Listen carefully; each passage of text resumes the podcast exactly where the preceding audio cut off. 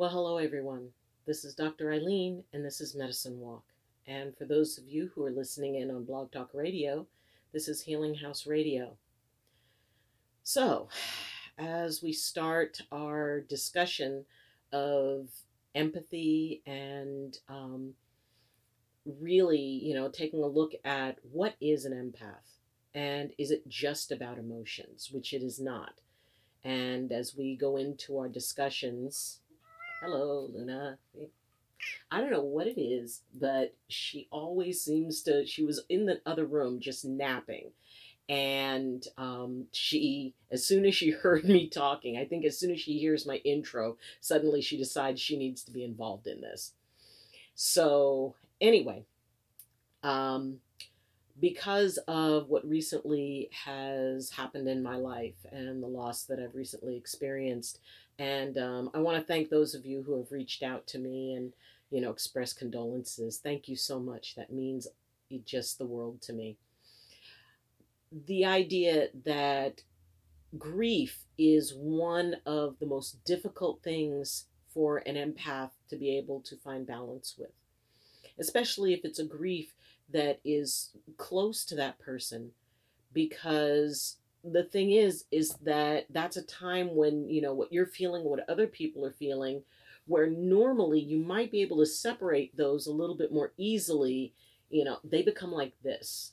And it's very very very hard to use your tools when you have a sudden and intense grief experience. And i mean that could be the loss of someone. It could be the loss of a job. It could be a change in a relationship it could be, you know, having to move.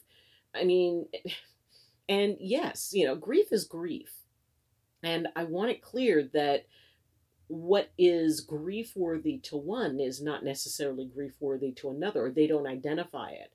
Um, I've known people who, when their favorite football team loses, you know, they they go into actual grief, and it, it's important not to consider anybody else's grief as silly or frivolous because the grief is real to them. And as an empath, picking up on the emotions and the frequency of the emotions, it will identify exactly as that grief. And even if consciously, you know, in your mind, you're saying, well, that's nothing to get that upset about, or, you know, they're really putting way too much into that. From a heart to heart, from a feeling to feeling basis, that person, everything you feel from them will go, wow, this person is really hurting. So, how does an empath take care of themselves? Sorry. Turn down the sound. Um, when somebody who's empathic is grieving, first thing is, I'm sorry. I mean, honestly, and it's important to have people be able to identify that for you. Because I mean, especially if, you know, in the, in my case it was my bro- my older brother passing away. And we've lost out of out of the six of us growing up, my parents and uh, I had an older brother, an older sister, and I have a younger brother. So there were six of us. And now out of those six, only two of us are left and so, you know, that really is um, a very kind of jarring type of experience. And when you look at having an ability to feel the emotions of others, I mean, first off, you're dealing with the emotions of those who are close to you. You know, my brother, his, you know, his wonderful wife, his wonderful children, you know he had he had just had grandchildren and then you know there are nieces and nephews and uncles and aunts and so all of these people and all of these energetic frequencies that are identified as grief all come in at once at the same time that you're resonating with that yourself. And what I really want to start off talking about, because I, I do want to have a discussion about this, because it's one of the things that is, as I said, the most challenging thing for an empath to be able to separate you know, it's like, you know, sometimes it's easy to, you know, go, it's like, okay, well, this is me and this is not me, and, you know, self and non self. But the thing is, is that when something happens that overrides the, you know, the more linear kind of analytical part of the mind, you know, most people would think that empathy is based in, you know, the the right brain, the um or the the left brain, the more imaginative. And oh no, left brain is yeah, left brain is is imaginative. Right brain is analytical. That's why, you know, most people who are left-handed have a tendency to be a little bit more analytical, but you know, there's a lot of discussion on that. Anyway, the analytical side of the brain is overridden because there is such an intense emotional experience that becomes a chemical experience. So it's it's a biochemical reaction as well. And what happens is is that we're not able to go into that place of separation because when grief happens it just it just hits us on a very primal level. And it can be very difficult to be able to separate. So we're gonna we're gonna have a couple of discussions on that. And um, i want to share some of the tools that i use. Um, i've been a conscious empath for probably about 15 years now and it was i mean i've been an empath my whole life but a conscious empath, one where I realize what I'm doing and what I'm experiencing is a tool that I can tap into or I can choose not to. So, you know, and this year we are going to be talking about that how to turn this into a conscious choice as opposed to a reflex. And because ultimately, that part of our brain where our inner empath sits, you know, that part of our, us wants to feel. It wants that connection. That's what it does. That's what it is. And so to override that takes a lot of of very focused thought. And I mean, eventually it can become well, it's like, okay, just click, turn it off. And that takes practice, but it is possible. And when we're overwhelmed, when we're feeling overwhelmed, then it becomes an issue of um, it becomes an issue of consciously taking care of ourselves in ways that will allow us to be able to find our feet again, to be able to find that eye of the storm. Because going into grief is like going into a storm. And when we are able to um, kind of catch our breath then we can take a look at what we're dealing with and how we want to manage it. So, first off, empaths need to spend time by themselves when there's a grief situation and and yes there's every part of you wants to go and help and you know and do for people and all of that i mean that's part of it and the other part is that often when people are in grief, people want them not to isolate. You know, it's like, no, you shouldn't isolate. You should be around other people. And for most people, you know, that can probably be a very good thing. And it's important to have a support system. It's important, you know, especially when somebody's going through a lot, to make sure that they're okay. It's just that with an empath, because of the fact that you're just surrounded with this level of emotion and you know and it's not just from other people who are grieving the loss. It's people who care about you who are you know who are feeling bad for you. And in your grief they may be reliving some of their own grief. So the idea that um, it's it's just this kind of you know self-perpetuating intensity that just keeps getting bigger and bigger and bigger because what people are bringing into it isn't just that concern for you even though you know they're very concerned about you. It's also that piece of you know that they're sort of needing some comfort because they're kind of reliving parts of it. Or you know, their conditioning is no, you have to, you know, be around people and, you know, it's like, you know, they, they want you to eat and, and they want, you know, it's like, okay, you need to do this, you need to do that, as opposed to just letting you decide, okay, this is what I need. And right now I need to be alone. So I took a few days and I posted um, on my I I learned I learned a new thing with my phone that I could put an auto reply for messages. And so I set an auto reply for messages saying that um, thank you so much for checking on me. I really appreciate it.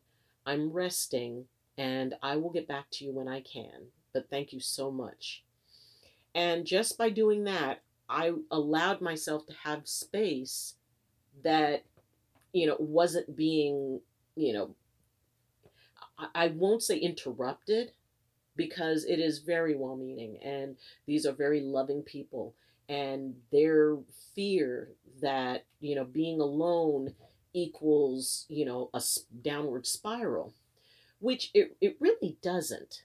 Um, it can, but often, especially as I said, people who are empathic, we need that alone time. We need space.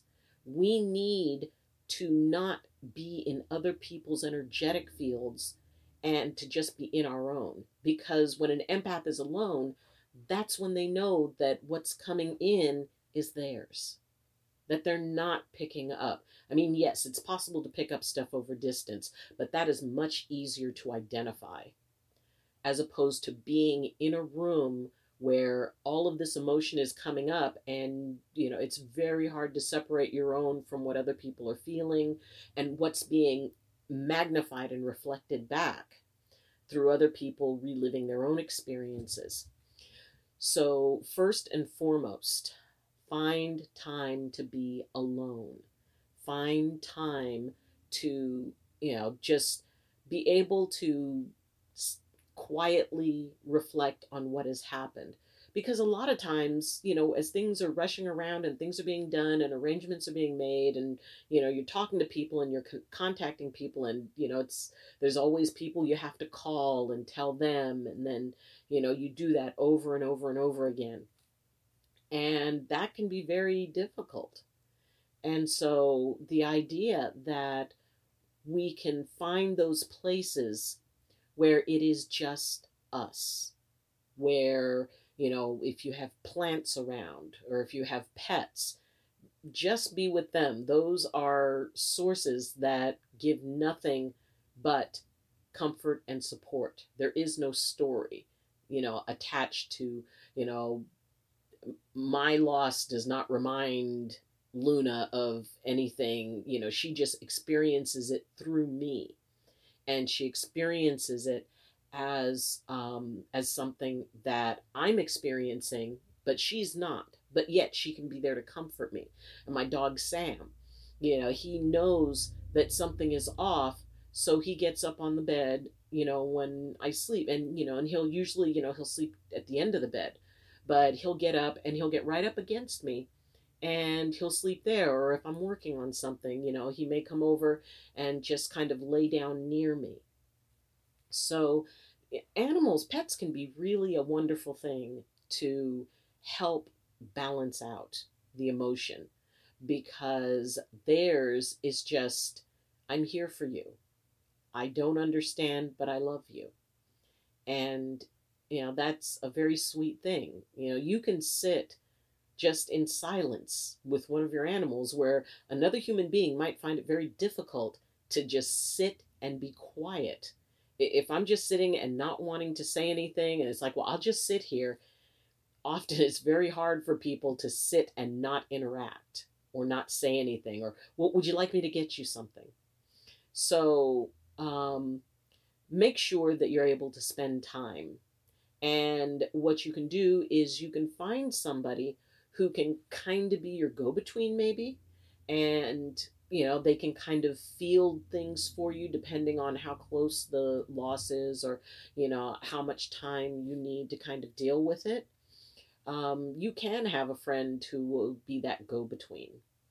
And I mean, it's it's very, as I said, it's very sweet uh, how people want to be there for others, but the needs of an empath are different. The way that we work through grief is different. And I'm sure that many of you who are empathic, you know, really kind of get that idea of, I just want to be left alone.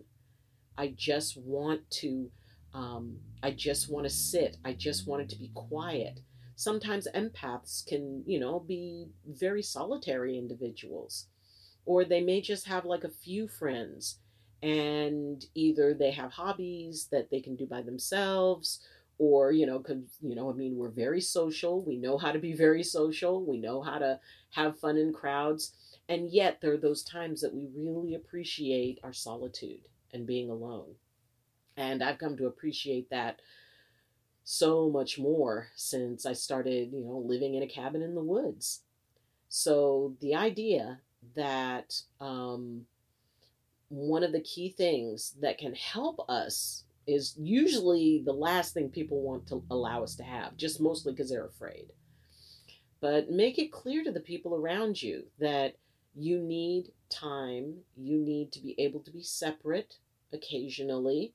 And there may be times that you're going to let the message go to voicemail, you'll contact them the next day. So these are also times when we need our boundaries. You know, empaths probably more than anyone else need to establish and have excellent boundaries. Because it, we feel on so much of a higher level we feel with such a greater intensity that having something come at us that is not welcome in in our energetic field um, either toxic personalities or controlling behavior or you know a, a narcissist we will be going all into empaths and narcissists we will be having a big discussion on that but that idea that um, at these times when there is a lot that's going on inside of you and like i said grief or stress or, or whatever it is the first thing you need to do is to be able to come back to yourself to be able to know what's yours. And the easiest way to do that is to, you know, just be able to spend time on your own. You know, whether it's walking through a park, walking through the woods, um, going on a long drive. I love long drives. And be able to articulate that to people so that that way, I mean, you don't just disappear or just stop answering phones or anything like that. People who are not empathic don't really understand how intense grief can be when you're feeling it for everybody in the room. And they're not going to understand. You know, that's part of the reason that I want to do this is so that you know, in part, it's for helping empaths be able to understand what it is that they are and that it's far more than just emotions. We're talking resonating with the frequency potentially of anything. It's just that emotions are among the easiest things to create resonance with. So, usually, empathy is related to emotion, but it goes so much farther beyond that. And I want empaths to really feel a full understanding, not just that they're victims of emotions or experiences or whatever, but they can actually be able to utilize this tool to be able to expand their psychic experience, their spiritual experiences, their healing experiences, everything. Because, you know, it, the idea is that when you can match the frequency of anything, you know, it just opens so much up. It, it can literally open up an entire world for you. And that's what I want for empaths to understand. The other part of this is for non empaths to understand what it is that it means to be an empath and how to support and interact with an empath. How are we able to manage it in a good way that we're able to, you know, connect. I mean, an empath and non empath can connect very well as long as they understand how to deal with one another.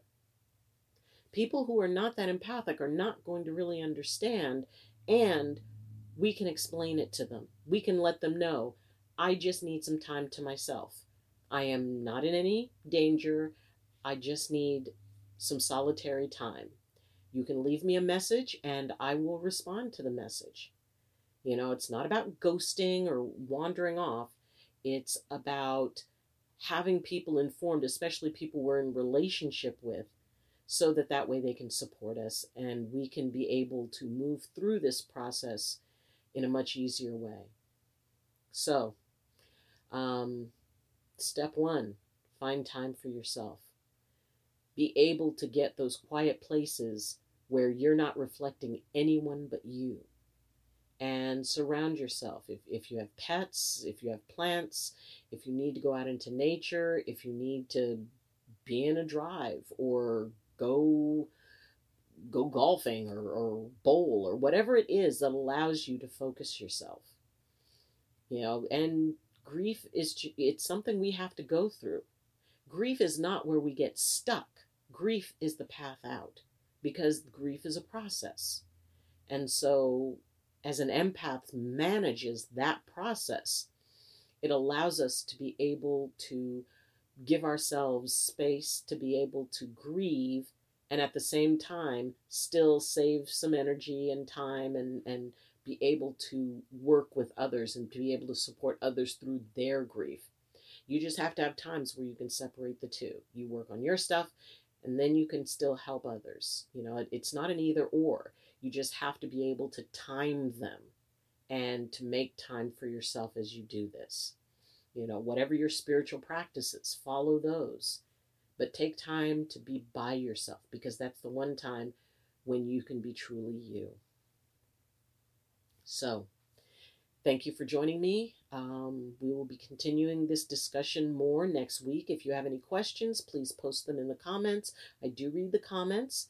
For those of you who are listening in on Healing House Radio, uh, please feel free to check out the YouTube page. And uh, if you appreciate this video, then please, uh, you can like the video, you can share the video. Uh, as I said, you can comment. Or if you uh, feel that this is something that really works for you, uh, please consider subscribing. We're up to 82 subscribers, which means that we only need 18 more for me to get a custom URL.